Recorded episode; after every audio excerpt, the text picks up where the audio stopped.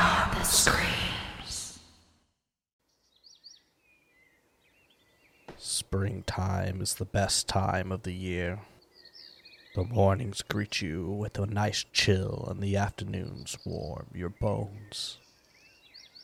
The forest sparks back to life in full bloom.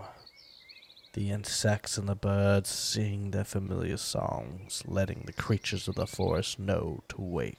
But with spring warmth also comes dark things, unwanted things, stuff you may only find in fairy tales. Trolls, goblins, kelpie, goatmen, and fairies.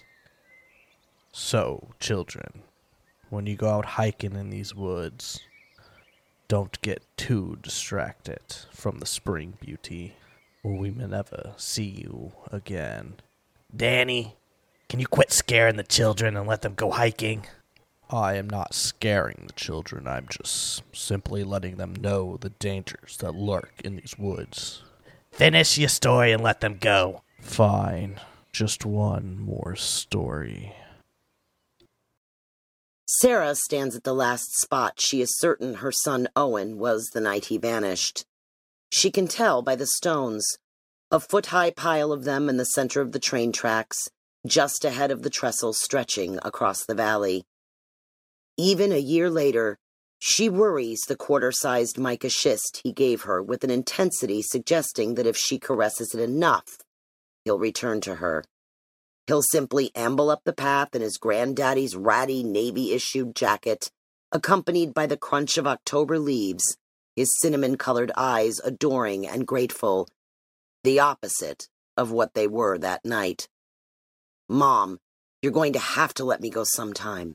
You have no choice.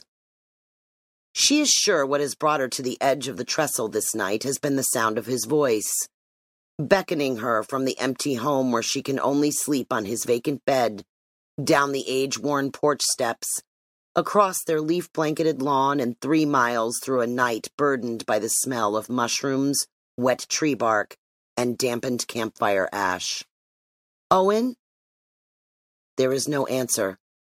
There was only the echo and the skin chilling screech of a fledgling barred owl begging to be fed. She remembers the first time she fed her son. Seb was there, brandishing his police machismo, even though the first time he'd held Owen, he'd been terrified of squeezing the baby too hard and breaking it. She knew he hadn't really wanted the settled down life. He'd wanted to move north, cop it up in a place with some action like New York, even. So she took his fear as nothing more at first than an excuse. He was leaning over her, so close his tobacco and cotton smell masked the stale hospital air. His eyes are like a weird brown, he said. Where do you suppose he got that color from? They're like his granddaddy's, Sarah said. No, I mean, I thought all babies were born with blue eyes. She laughed, even though it hurt because Owen, on the way out, had somehow sliced her so that nearly any movement was like sitting on hot coals. Sarah had asked Polly, the nurse who had been bringing her drugs in small paper cups, how exactly Owen had done it, but she hadn't been forthcoming. You should ask one of the nurses that was there or Dr. Campbell, Polly had said, unfolding and refolding towels stacked on the orange changing table in the corner.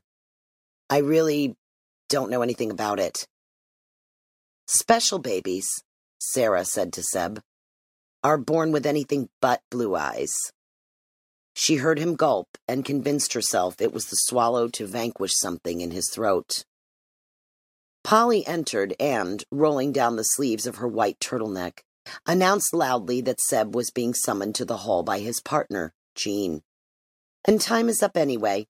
She pulled the child from Sarah's arms and hurried from the room. Seb returned. I'm sorry, sweetie, but I have to go. Sarah winced as she shifted in the bed. Why? Another body's been found at the base of the trestle. Third one this year. He'd always insisted it was just foolish people impressing their potential dates. with an I'm fast enough to lickety split across before the freight train comes roaring down the line, or that people ended their lives there because early settlers had deemed the valley sacred, a place where even the blackest of sinners' souls would pass to heaven. But Sarah knew there was something else her husband would never consider, something she was certain she didn't believe, something she was sure that some of those poor broken souls did, because that was why they were there. They were searching. Her whole life there had been rumors of the goat man, and he was spoken of in whispers. His eyes a peculiar shade of carrot, his nose hooked like an eagle's, his face patched in iceberg colored whip like hairs. Some embellished him with cloven feet and horns and intoned he was the son of the devil. He possessed a hypnotic power to overwhelm trespassers with the urge to leap by, convincing them they needed to take just one step more in order to achieve their greatest desires, which he displayed before them. It had been her daddy, though, who had brought him to life for her. Not in the way he'd rendered stories of him, but in the way he'd reacted to the creature's fabled existence. He'd pulled his pipe from his mouth, fixed upon her with his fierce eyes, and warned her not to ever go into the woods, not to ever, ever play near the trestle. And as soon as she could grow up, she should fill a suitcase with all that was precious and find herself elsewhere, never to return. Now you listen here. I'll send you anywhere in the country, anywhere in the world you want to go to study your rocks, he'd said one hot Memorial Day afternoon on the town green, just before he'd been about to march in the annual parade. But I can't stay with you forever. And living here for the rest of your life, he'd been interrupted by that sound she'd come to know as a barred owl. He had tensed, and his grip on her shoulder had tightened. She hadn't been educated at that innocent age of eight to know that sound, much less that there was something wrong if she heard it when the sun was high. He'd eyed her. It's not good for you. There's no future, not really for anyone. Don't be like me. Staying here, eventually, it'll only make you sad. Then one of his buddies had come over to summon him, and the man, Gilbert, She'd recalled his name because he'd had a gold ring with a G set against a triangle shaped emerald field on his pinky that was so large she'd wondered how he could hold up his slender hand. Had winked at her. You got a chair all set up in the gazebo for you, little miss. Little miss. She'd hated that. Her daddy had nodded. You go ahead. She hadn't wanted to let go of his hand that day, but she had. That evening, she'd waited for him to come home from the parade so they could sit on the cool porch and enjoy burgers and her mother's mint julep soaked watermelon. But it hadn't happened. Daddy had never returned, and they'd never found his body. Sarah, never giving up hope that he would, one day, just show up, had never taken his advice. It wasn't until her mother had taken her last breath on her parents' sagging 40 year old mattress and the house went into foreclosure that Sarah had been forced to go. She'd packed whatever she could fit in her car and took off, only to be stopped five miles up the newly paved road by Sebastian, the man who would become her husband. The second Seb's russet eyes had borne into hers, she'd known she was no more leaving than she was ever going to get to college to, quote, study rocks, end quote. All this she remembered while she felt Seb's warm hand, twice the size of hers easily, on her forehead. I'll be back later, he said. Be safe.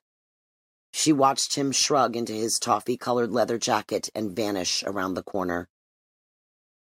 His partner, Jean, said it was an accident that they were up on the trestle, that Jean last saw Seb balanced on one of the rails, staring straight into the woods, and the next thing he knew, he saw Seb just fall over. Over and down. Of course, they spared Sarah all the details. But time and again, Sarah envisioned his body splayed snow angel fashion on a bed of checkerberries and low spreading hemlocks. because he loved their mint and evergreen smell. He often brought them for her to plant in the garden, near which he placed his favorite webbed lawn chair.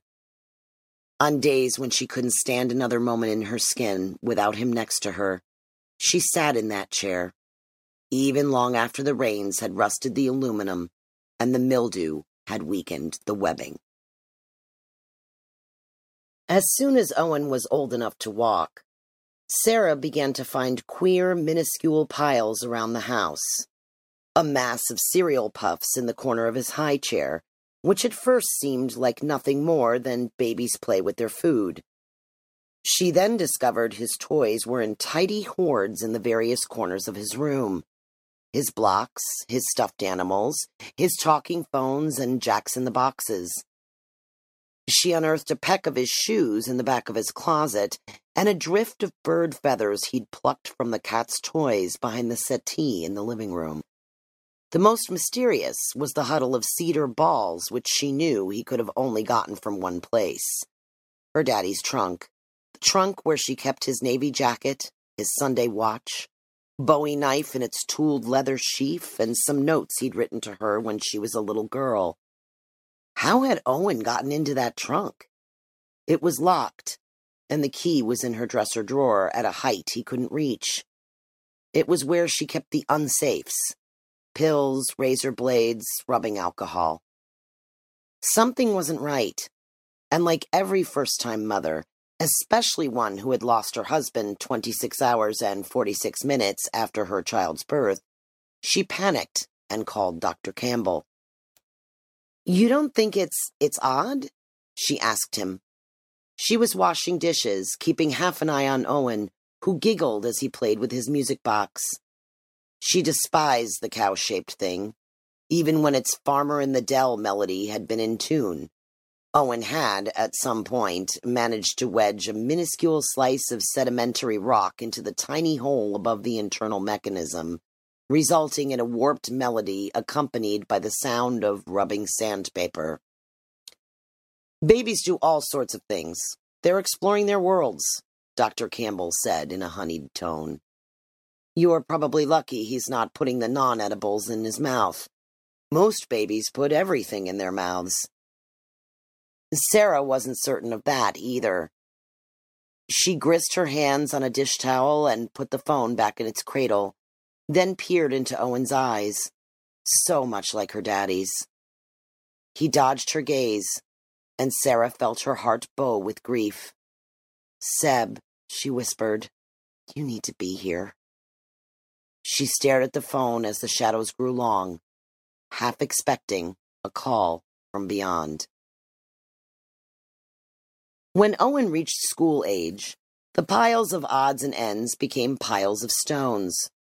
Stones sharp from having been blasted from the granite when they built the highways, stones cracked from their tumbles down long mountainsides in the spring rains, stones smooth from ages on the bottoms of stream beds.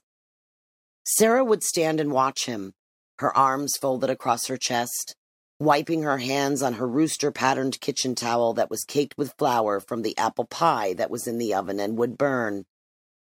She would marvel at how the uncanny way he assembled the stones reminded her of her daddy, standing in front of the porch, hemming in the Star of Bethlehem and Cape Daisy with stones arranged in what seemed to be calculated patterns. She remembered how angry he'd get if she played with the stones, if she moved them, if she even knocked one by accident. Don't you ever touch these, he'd say. And when she'd ask why, He'd regard Woods and give the because I said so, that's why, now go inside and wash up excuse. Owen was more serious. If she shifted a mound he'd set on the front porch so the postman wouldn't trip, if she cleared accumulations from the kitchen so the Avon lady wouldn't start gossip, if she so much as nudged a stone in her haste to get to the bathroom, nine year old Owen stomped his feet like a bull ready to charge and 13 year old Owen pouted, brooded, and rebuilt while insisting that she didn't understand him. 15 year old Owen, though, he did something unexpected. He gave her a small round piece of garnet mica schist. She knew what it was called because she'd collected rocks as a kid, and she'd had one piece just like it. She'd stopped on the dirt road and picked it up because it resembled a chocolate chip cookie. This is for you, he said. A present. Always keep it with you. She touched his cheek. You're a good boy. She tilted his head so she could glimpse his cinnamon colored eyes. He pulled away from her. Thanks, Mom. He went into his room and closed the door. Every morning, she took the rock off her dresser and put it in her pocket. Seventeen year old Owen was not a good boy. He became distant and secretive, determined, it seemed, not to spend any time around her passionate about being out from under her roof as much as possible, almost animalistic in his rage when she tried to keep him close. He had, by then, made at least one friend, Eddie, who wasn't very bright. There was a dullness in his eyes she'd seen in the stupidest of dogs.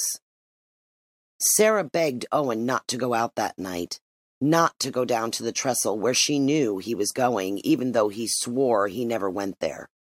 Please don't go. You know what happens when people go there. Jesus, Mom, there's not much else to do here. Language, she snapped.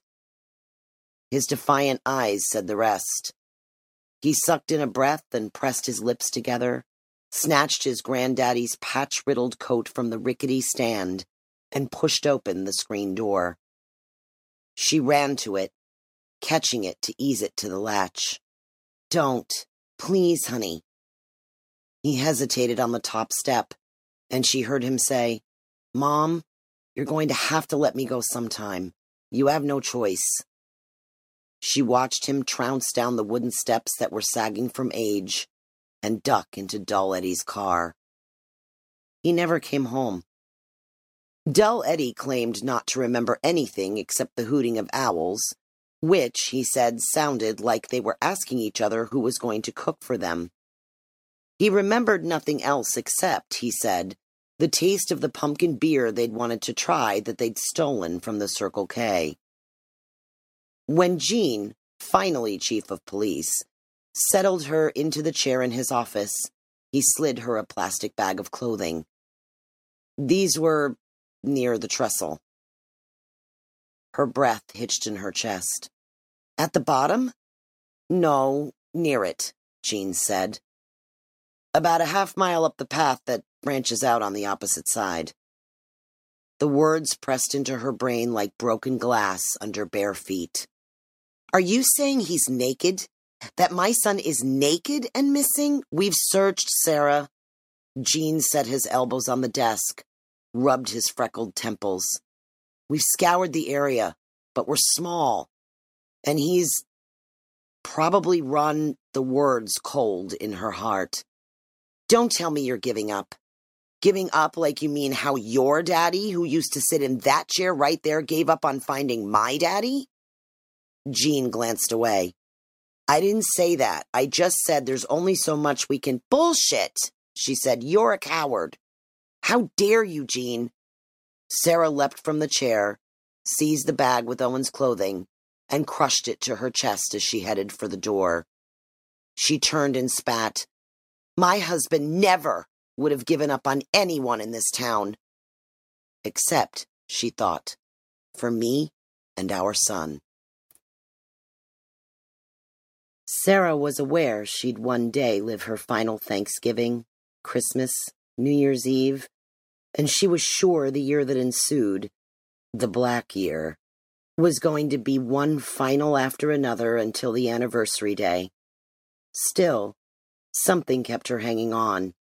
A nag, persistent and annoying as the squawks of November crows, told her that she was on the cusp of a miracle. Sarah stands at the last spot she is certain Owen was the night he vanished. She is sure what has summoned her to the edge of the trestle is his voice but she hears only the hishling of a large beast trampling the corpses of a thousand leaves. Her daddies don't ever go into the woods, Don't ever, ever play near the trestle. Standing on the train rail to her right, perched like a vigilant owl, is an albino figure with carrot colored eyes burning like twin candles. Then she sees Owen, in the clothes he was wearing when last she saw him, before he got into Dull Eddie's car, and oh, the sight of him pierces her. She rushes ahead, but he thrusts forth his hand and shifts his gaze to the ground. Do you still have the stone I gave you? he asks. Sarah opens her right hand. I do. I. The stone is gone. There is only an imprint in her palm. Panic gusts through her. I just had it. You need to move on, Mom. Her heart balls in her chest like a sun exposed worm. His voice. It isn't quite his voice, is it? It is a throaty patchwork of mud and stomach growls. She takes another step. What's wrong? You should have left here. You should have gone like Granddaddy wanted you to. She feels like she can't get enough air in her lungs. How did, how did you know about that? Because I'm special. Special babies are born with anything but blue eyes, isn't that what you said? She sweeps forward toward his perch on the rail. Get down from there, you'll fall. Don't look in my eyes and don't cross the stones, Owen says. If you get beyond the stones, I can't protect you. I don't care. Tears coalesce in her vocal cords and dam behind her eyes. She steps closer. Aren't you coming home? I can't, Mom. Stay where you are. Closer. Where have you been? She asks. Why didn't you tell me you were just going away for a while? Don't, he yells. Closer. All this time, I thought you were dead. That's what they told me to think because of the way they found your clothes. But see, you still have your jacket and your jeans, and you can come home and we can stay together. And mom, stop. The valley, dark as an inkwell, spreads below her. A gelid wind bites through her nightgown, and she feels his hand, rough, spiked, like the tips of pine cones press into the flesh of her upper arm. Don't look at me, he whispers. Sarah can't obey, and instead of her son, she sees the goat man, with his carrot colored eyes, hooked nose, and face patched in iceberg colored whip like hairs. The intention of a scream forms and dissipates, is replaced by a vision of her daddy, and Seb, and Owen, standing there, corporeal as whistlers. Staying here, eventually, it'll make you sad, her daddy says. Not anymore, she thinks. And she leaps from the last spot she is certain her son Owen was the night he vanished, and into the arms of the men she loves. You just listened to Stones, written and performed by Kristi Petersen Schoonover. For more episodes like this, please like and subscribe wherever you listen to podcasts. If you'd like to submit a story, please contact us at beyondthescreams.com.